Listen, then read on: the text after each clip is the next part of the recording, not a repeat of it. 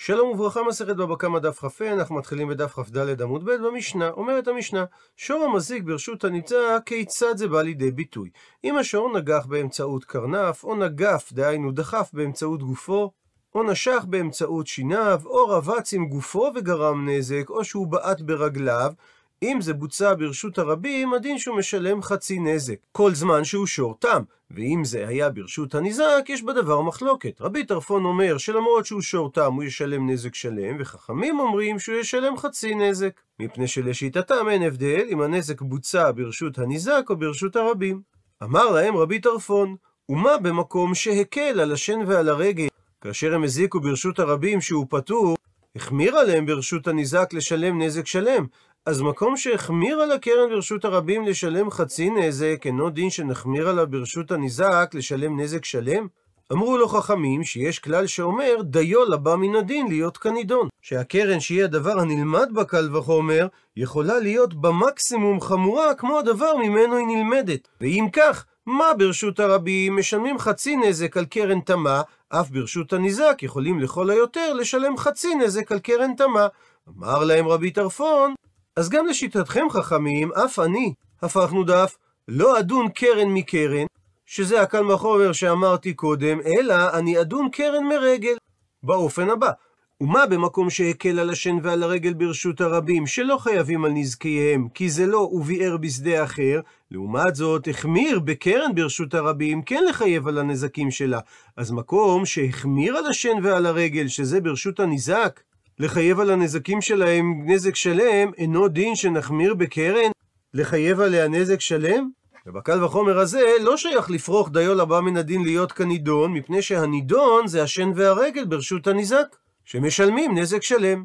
אמרו לו חכמים, גם במקרה הזה ניתן לפרוח דיו לבא מן הדין להיות כנידון, שהרי סוף סוף, הרי גם הקל וחומר הזה בנוי על כך שכן ברשות הרבים חמורה יותר משן ורגל ברשות הרבים. אז אם כך, מה ברשות הרבים משלמים על קרן תמה חצי נזק, אף ברשות הניזק לכל היותר נשלם על קרן תמה חצי נזק.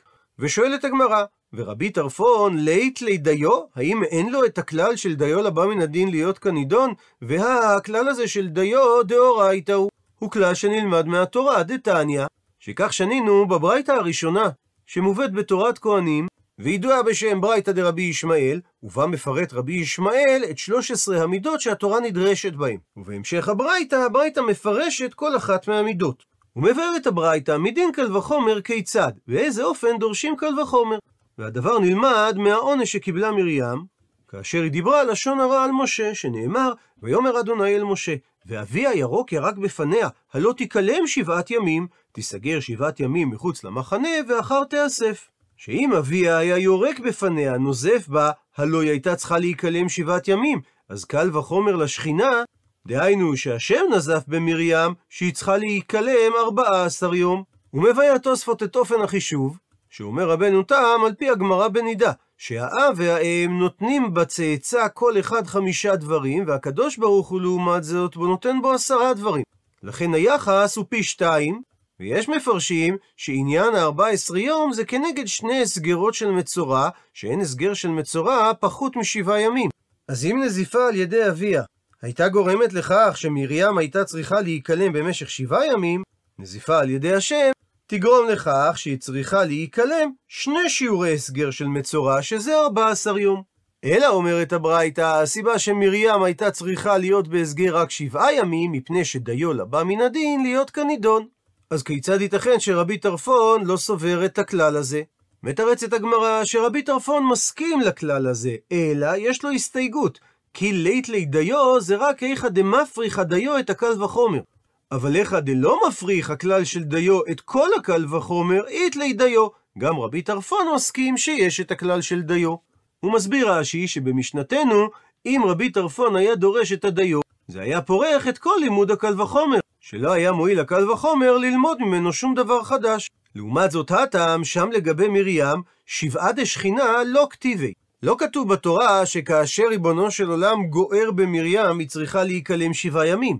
וכאשר עתה בא הלימוד של הקל וחומר מנזיפת האב, הייתי, הוא בא ומלמד שבנזיפת שכינה היא צריכה להיכלם 14 יום, ואז עתה בא הכלל של הדיו ומסייג שמתוך ה-14 יום, אפיק תוציא שבעה ימים, ואוקיי, ותעמיד את ההיקלמות על שבעה ימים בלבד.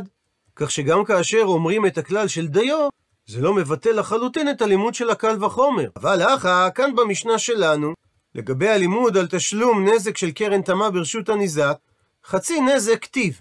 הרי כתוב בתורה שקרן תמה צריכה לשלם נזק שלם, ומשמע מלשון התורה שזה גם מתייחס לרשות הניזק.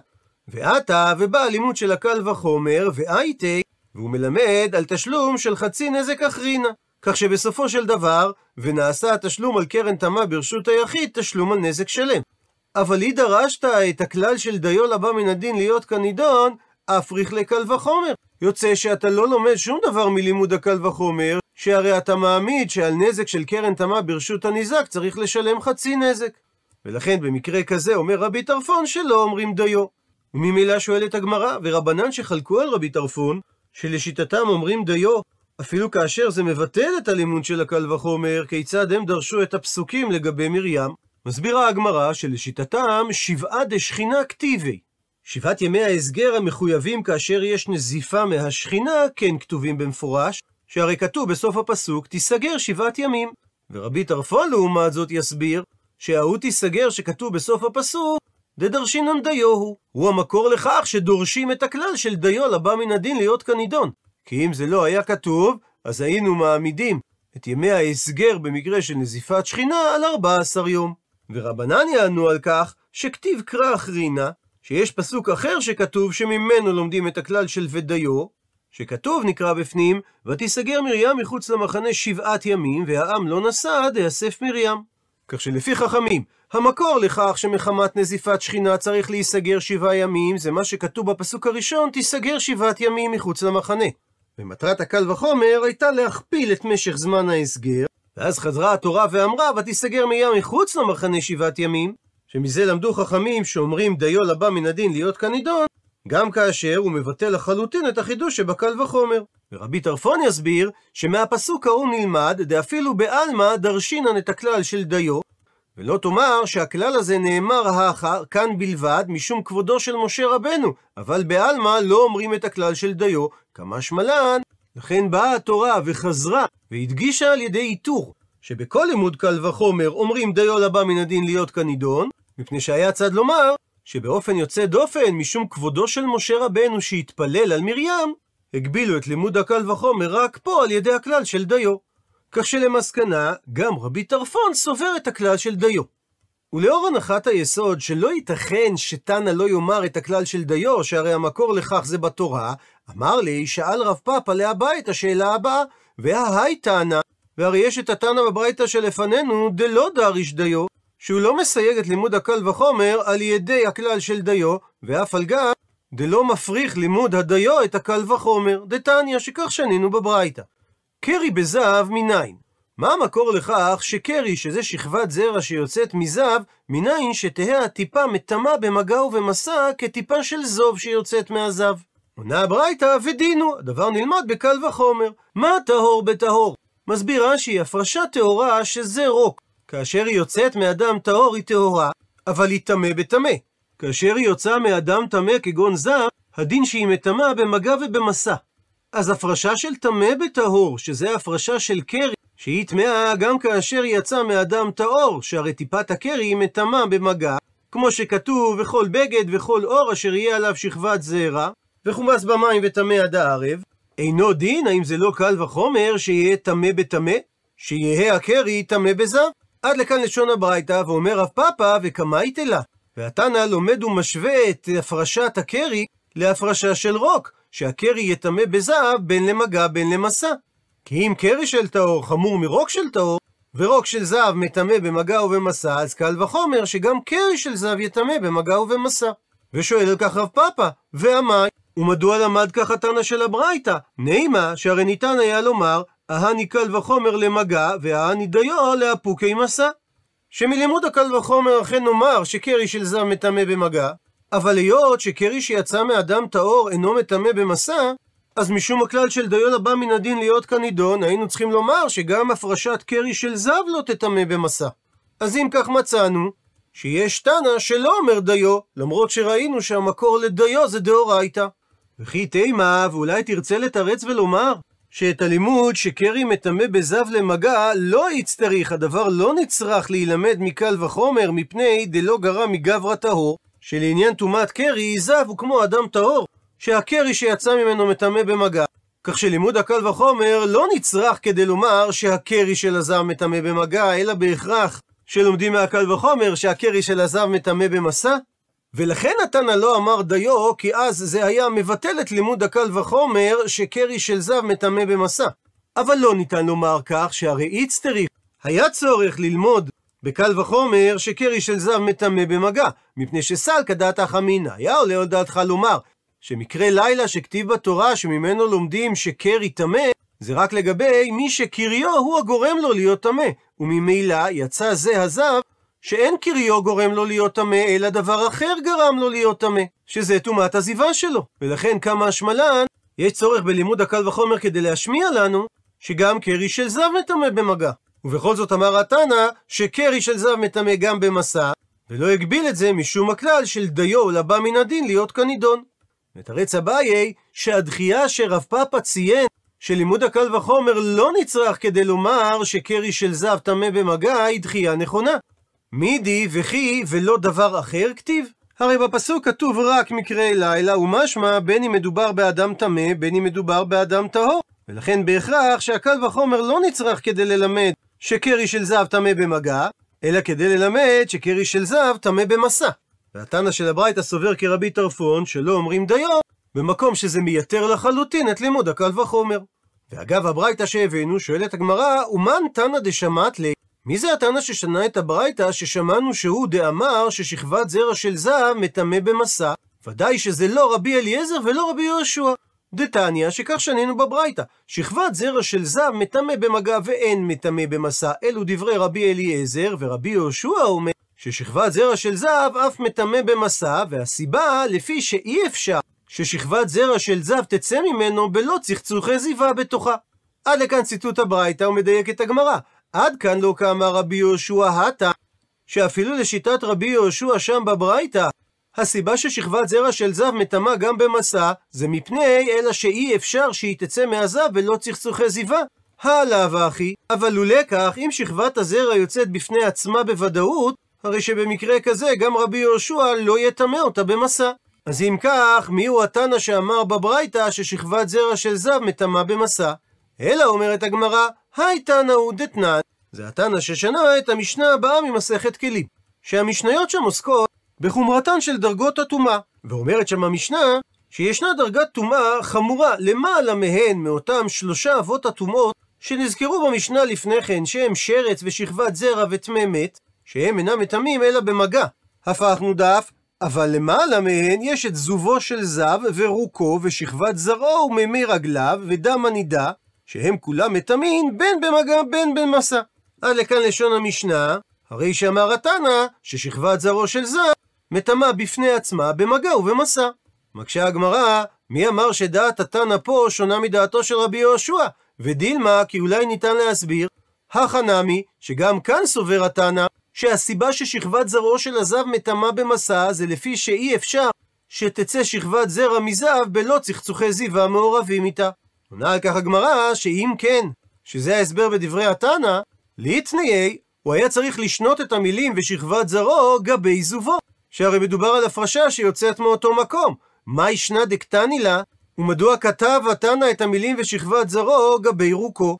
אלא בהכרח, משום שרצה התנא לומר לנו, דעתי מרוקו, שלומדים ששכבת זרעו של הזב מטמא במסע, בקל וחומר, כפי שאמרה הברייתא בעמוד הקודם, מה טהור בטהור, טמא בטמא? אז טמא בטהור, ודאי שהוא יהיה טמא בטמא. ועל פי זה, שכבת זרע של זב מטמא לכשעצמה, גם בלא צחצוחי זיווה. כך שלשיטתו של התנא של הברייתא, שכבת זרע של זב מטמא לכשעצמה, גם בלא צחצוחי זיווה. וממשיכה הגמרא, שכן אותה שאלה ששאל רב פאפא את אביי, אמר לי, שאל רב אחא מדיפתי לרבינה.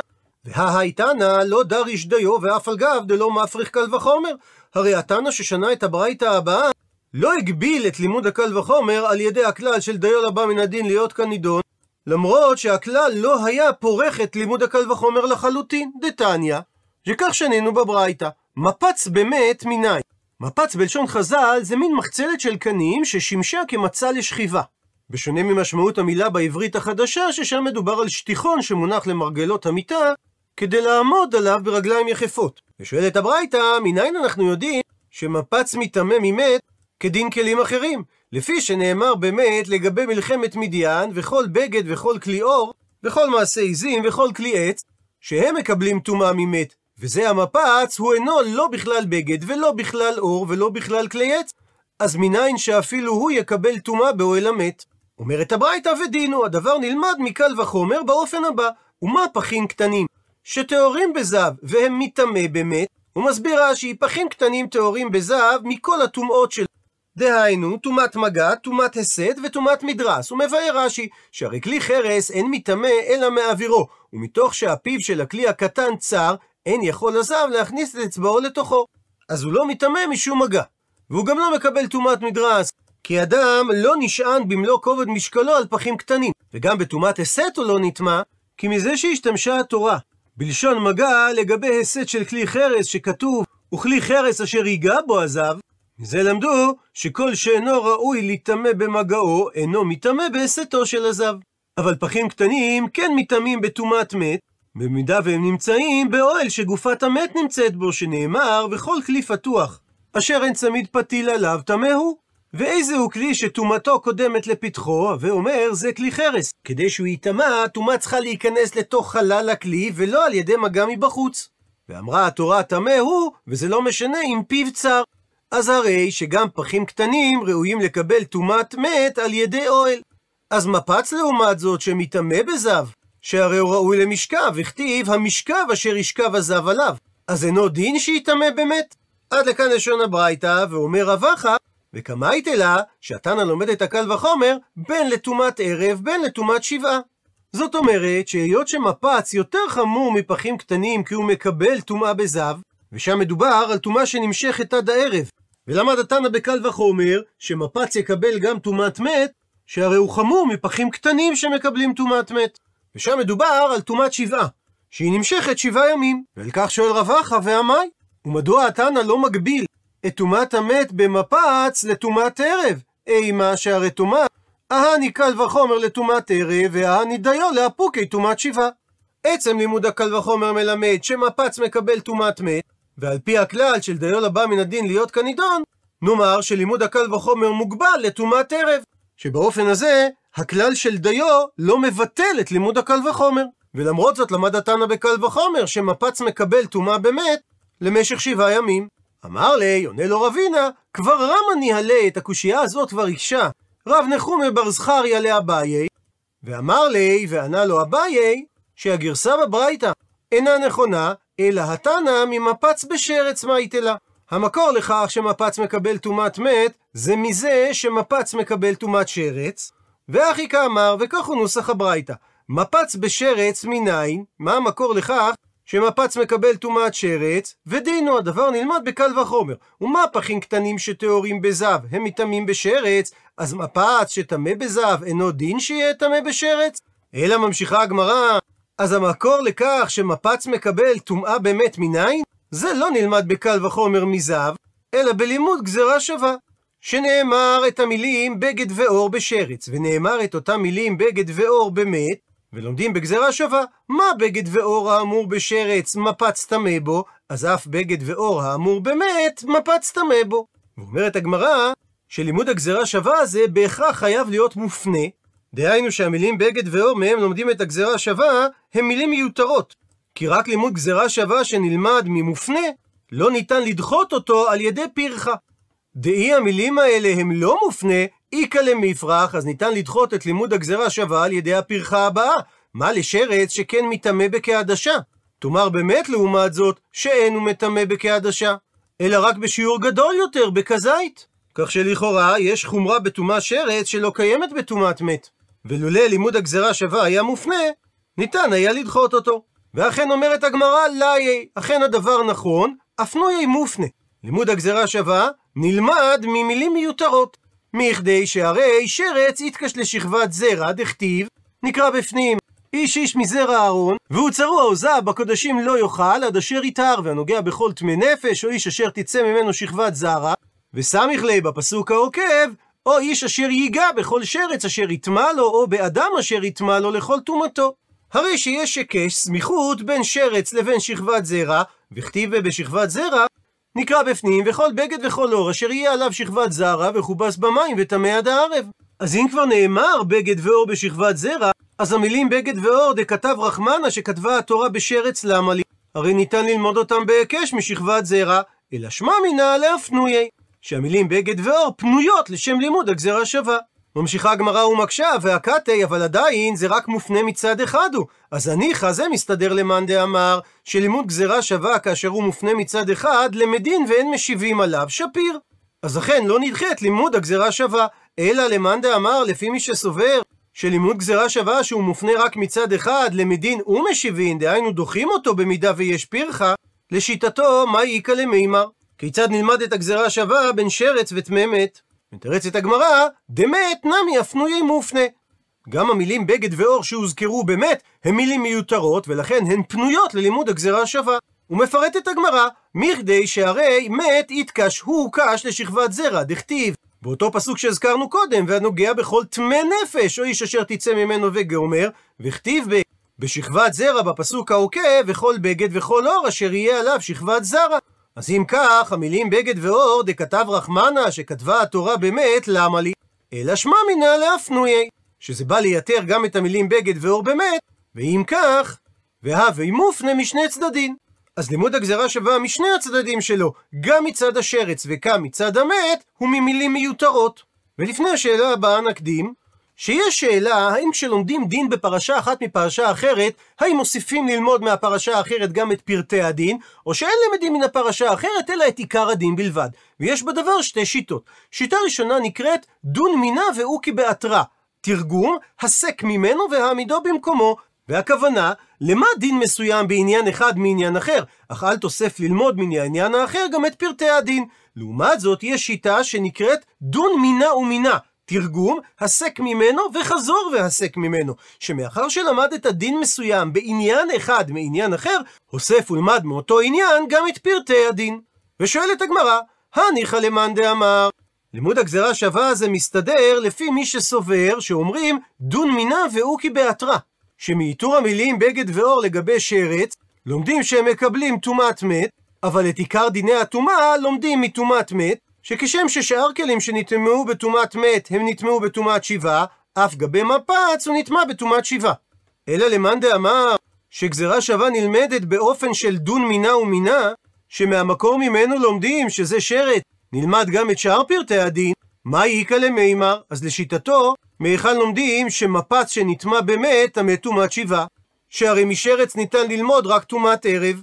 עונה על כך, אמר רבא, שגם לפי מי שאומר שגזרה שווה לומדים על פי הכלל של דון מינה ומינה, הרי אמר קרא לעניין טומאת מת, וכיבסתם בגדיכם ביום השביעי.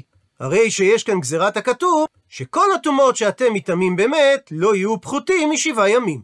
וגזירת הכתוב גוברת על הכלל של דון מינה ומינה, ולכן מפץ שנטמע בטמא מת, טמא טומאת שבעה ולא טומאת ערב. עד לכאן דף כ"ה.